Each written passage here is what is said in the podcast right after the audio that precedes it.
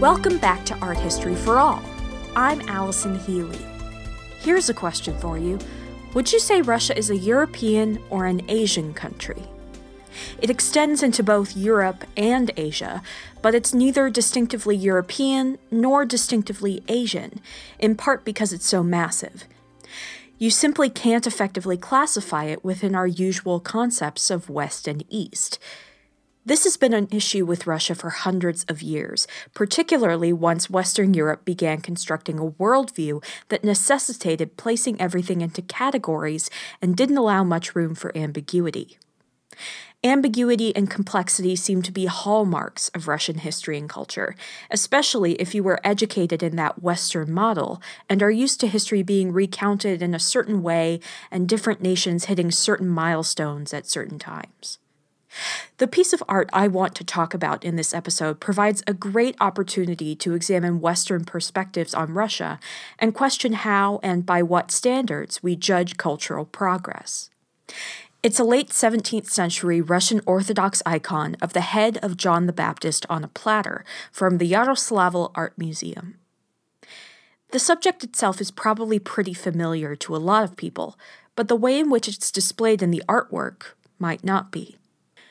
There's a lot of uncertainty surrounding this work for a lot of reasons. But rather than considering that a negative, let's take that uncertainty as an opportunity to look at the limitations of our knowledge and where we have an opportunity to learn more.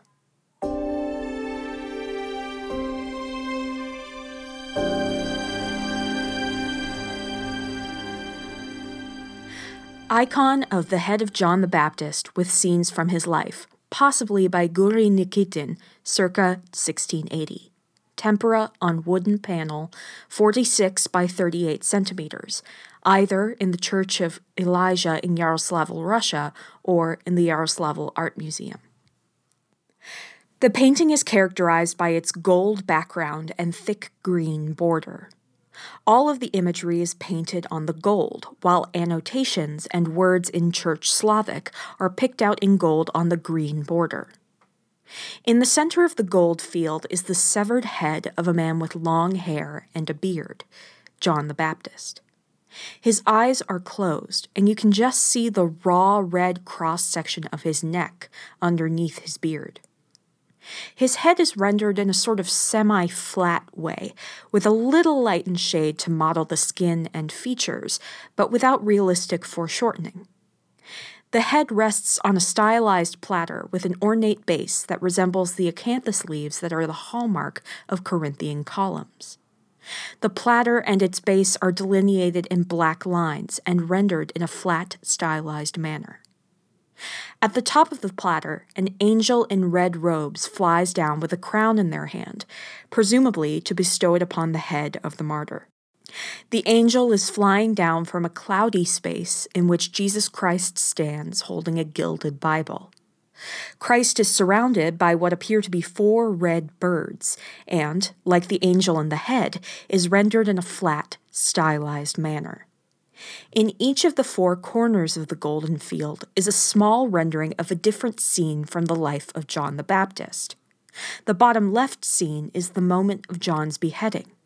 The bottom right is John's head on a platter with two devotees. The two upper scenes are difficult to make out from online images, and as there is very limited information available on this painting, I am unable to state definitively what they depict, but I suspect that the scene in the upper right may be John's birth, while the upper left may be the prophecy of John's birth. Each scene is labeled in small Church Slavic script on the green border. A larger block letter Church Slavic phrase is at the center top of the border.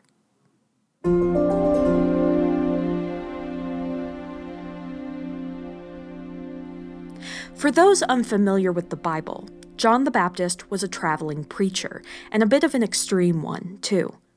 The different accounts of him in the Bible conflict with each other somewhat, as they do about a number of things, but here's what is generally agreed upon.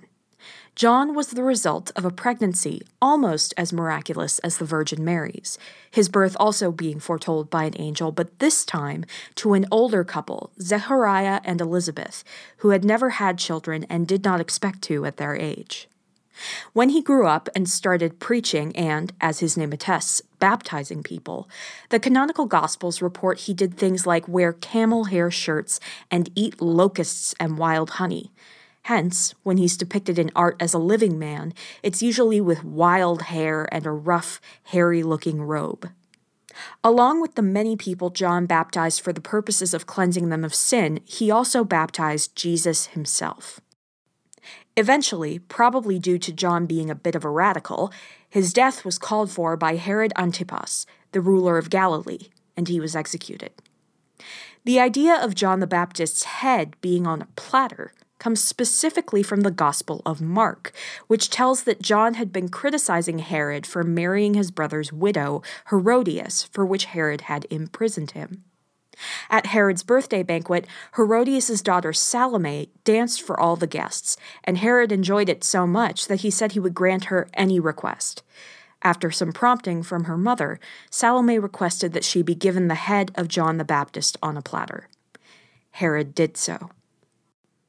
Numerous artists have depicted the head of John the Baptist on a platter, but the versions you may be more familiar with are firmly in the Western European tradition and usually have a narrative bent depicting the moment when John's head is presented to Salome in the middle of Herod's birthday feast. 16th and 17th century Italian painters like Caravaggio, Artemisia Gentileschi, and Titian treat the subject particularly dramatically. This painting, however, is an icon, a specific type of religious image used primarily in the Eastern Orthodox Church for prayer and devotion. As I mentioned in episode 5 of Art History for All on Kazimir Malevich's 1915 abstract painting Black Square, icons often appear in Russian homes, not just churches or sacred sites. As Russian historian Daniel H. Kaiser writes, quote, Russian Orthodoxy is above all a religion of the sign, not of the word. Early modern Russia had an extremely low literacy rate in comparison to other regions at the time, which meant that images were one of the most effective ways to convey religious messages to the masses.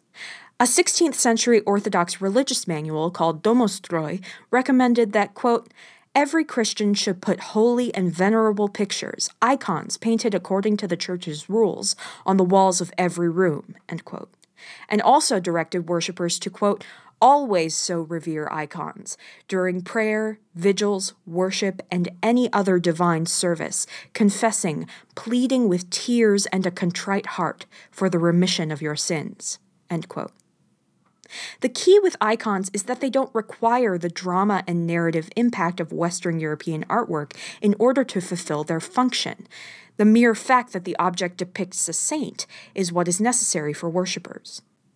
Elena Avdyosheva and Irina Egorova, describing an icon of Saint Sergius of Radonezh and his life, emphasize that for the Orthodox worshipper, quote, the contemplation of the image put one in the immediate presence of the saint, and the reciprocal gaze of the figure allowed their communication.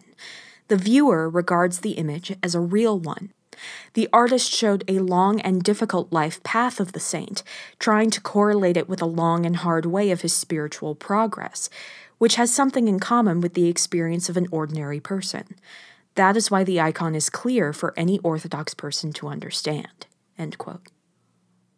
Our icon of the head of John the Baptist may have been an individual's private devotional picture at one point, but unfortunately, it's difficult to know with the limited information available to those who don't speak Russian. The online text from an exhibition it appeared in at the Museum of Russian Art in Minneapolis says it is from the Yaroslavl Art Museum, but metadata on a photo of the same icon on Wikimedia Commons says it's located in the Church of Elijah in Yaroslavl.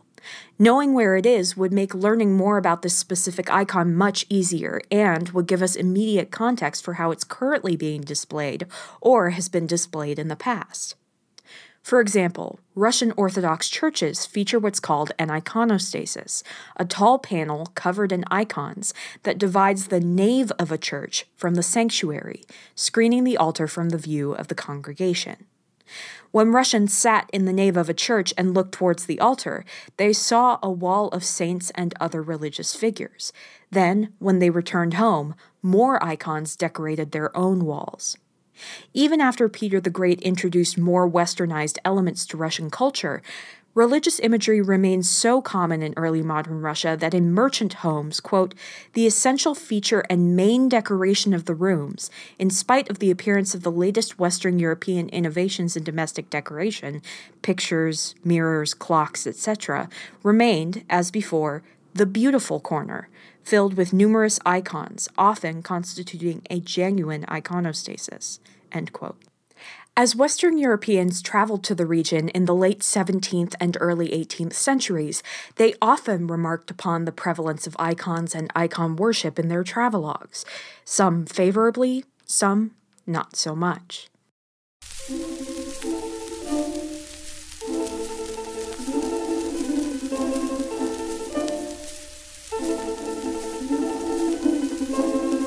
European visitors confirm that Muscovites extended consistent attention to household icons.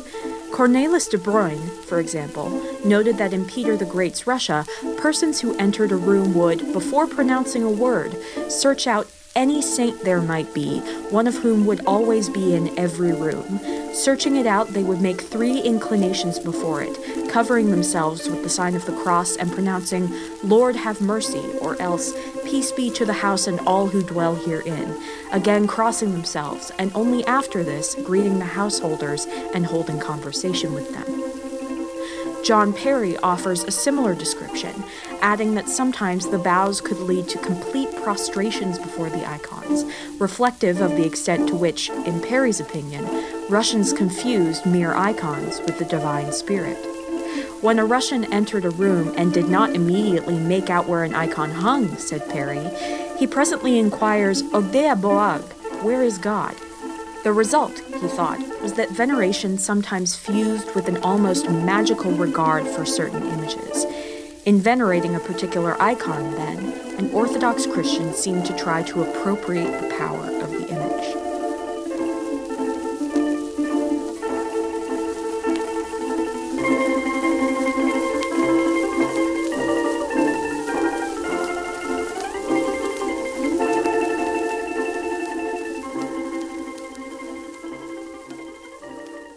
Whether this icon of the head of John the Baptist was in a private home or a church, it was probably treated with this sort of reverence, a reverence that, to the Western European eye, particularly after the Protestant Reformation, would have seemed cult like and strange. In fact, much of Russian culture prior to the ascension of Tsar Peter the Great in 1682 seemed strange and old fashioned, even backward to Western Europeans.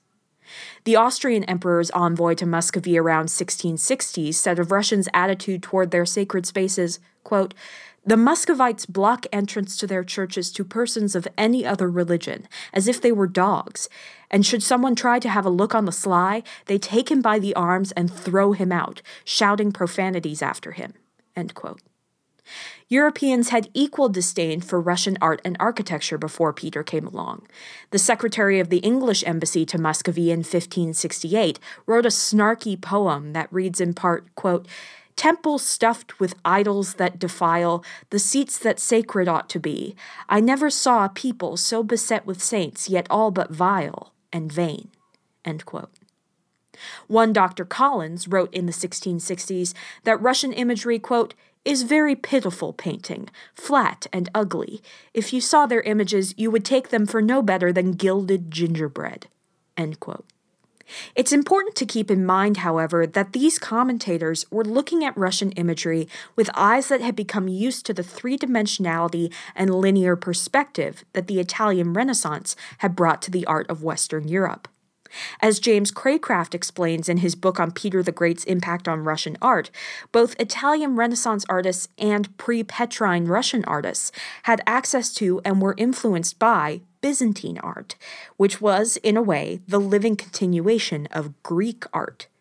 But while Byzantine art, being a development of Greek art produced in the last living form of the Roman Empire, led Italians back to classical sources that they drew on during the Renaissance, Russians didn't have access to those classical sources.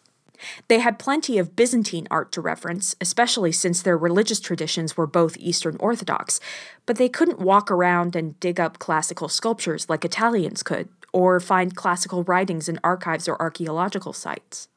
Russian art simply could not develop in the same way that Western European art had, and so for a while it stayed in a mode that to us, and to early modern Europeans, looks sort of medieval or Gothic. The head of John the Baptist does very closely resemble aspects of Byzantine and medieval art. Its golden background, in particular, as well as the way in which it depicts Christ, is very similar to the way Byzantine icons were depicted in paintings and mosaics. The very icon tradition itself derives from the way Christianity developed under the Byzantine Empire. There do seem to be some nods, however, to the quote unquote new art that made its way to Russia in bits and pieces prior to Peter the Great. The small scene in the upper right hand corner seems to have been composed at least in part with linear perspective, as evidenced by the lines of stones in the floor of the chamber, which appear to recede to a single vanishing point at the center of the scene. Just as notable, however, is the way in which the base of the platter on which John the Baptist's head lies is treated. The ornate plant forms that fan out to support the plate look strikingly similar to the ornamental acanthus leaves that cascade up the sides of Corinthian capitals.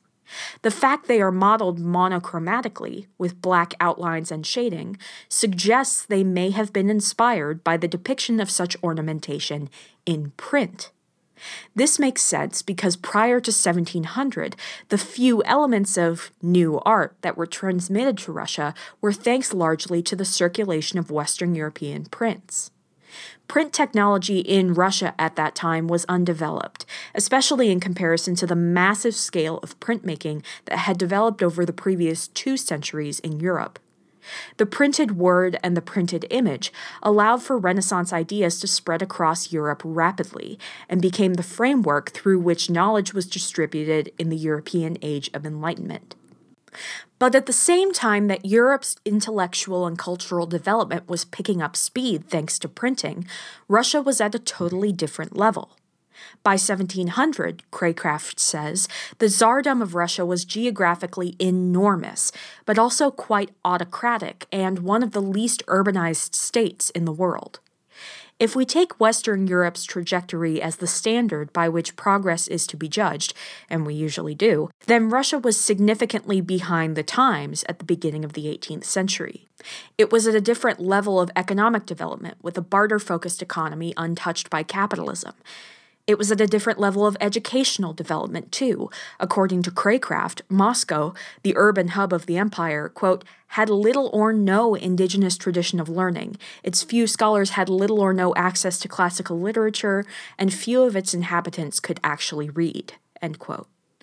The arts, too, seem to be lagging behind Western Europe, not just stylistically, but in their very structures, rooted in craft traditions and focused almost entirely on painting, with little sculpture to speak of. The patronage of art was limited almost entirely to the Tsar, whose autocratic power Cracraft describes in the following excerpt.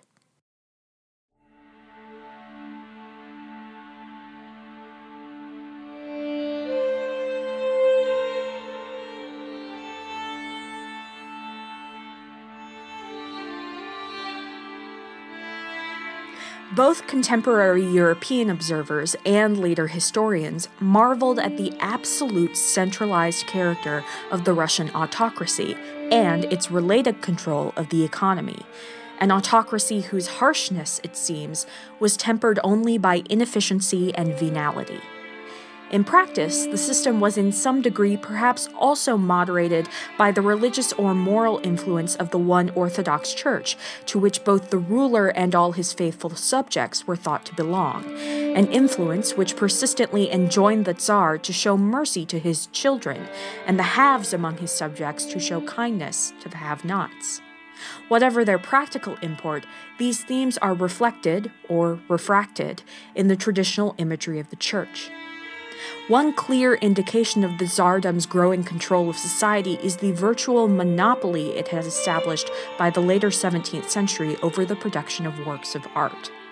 The control was both direct and indirect, encompassing as it did art produced in workshops or on building sites owned and operated by organs of the Tsar's state, and art produced elsewhere under state regulations and with state subsidies, if not on commission from a state agency.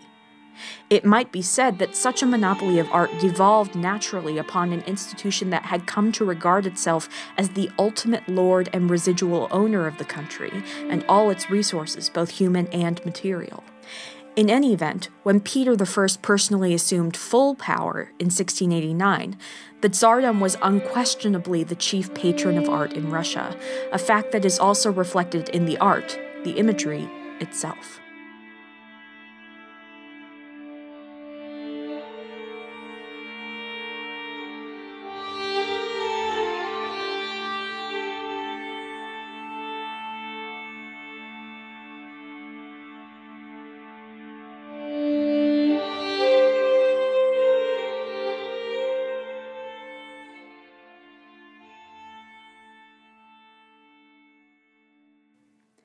It may be difficult to see this autocratic power made manifest in the icon of the head of John the Baptist, but knowing that it was likely a result of the Tsar's patronage casts it in a new light.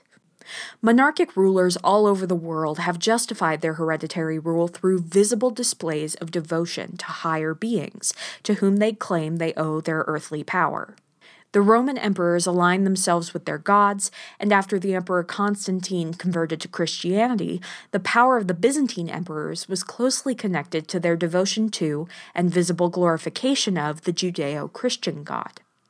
The depiction in this icon of Christ sending an angel down to bestow a crown upon the martyred John the Baptist communicates that it is Christ's prerogative to crown whomever he chooses, whether it be a martyr or a king the material richness of the icon itself, the gold, the detailed scenes in the corners, the annotations in gilded script that only a rare few could actually read. All this supports the hierarchical arrangement of divine and earthly power that is central to the icon and validates the hierarchical arrangement of church and state authority that produced the physical icon. I've tried to just hint at the changes that came shortly after this icon was produced once Peter the Great took the throne.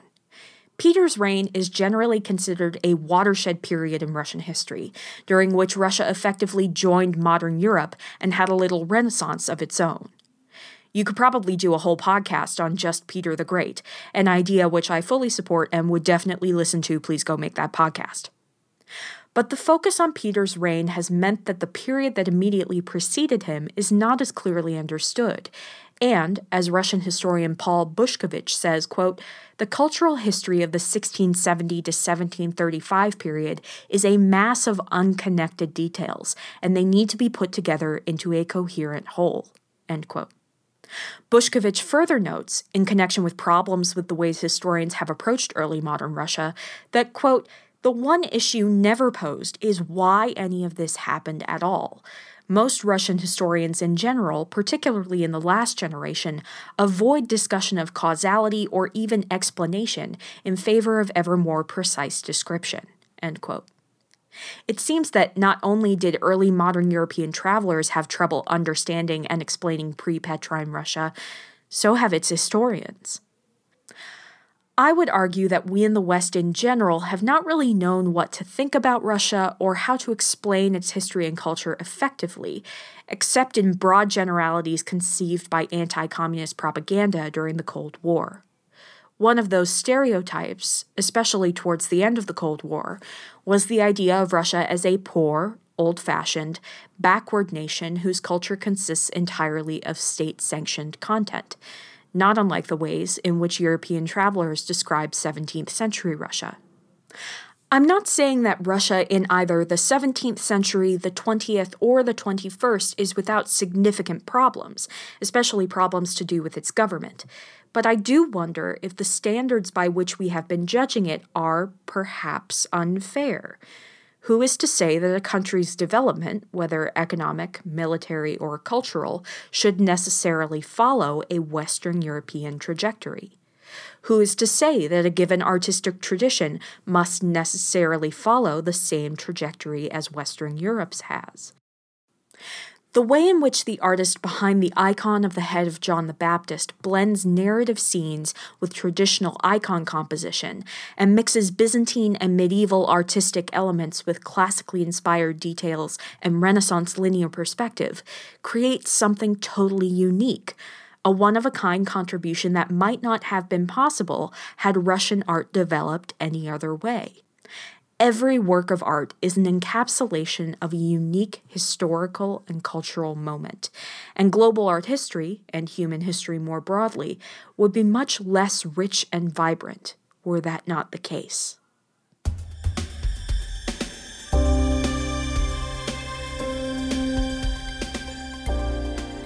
Thank you so much for listening to this episode of Art History for All.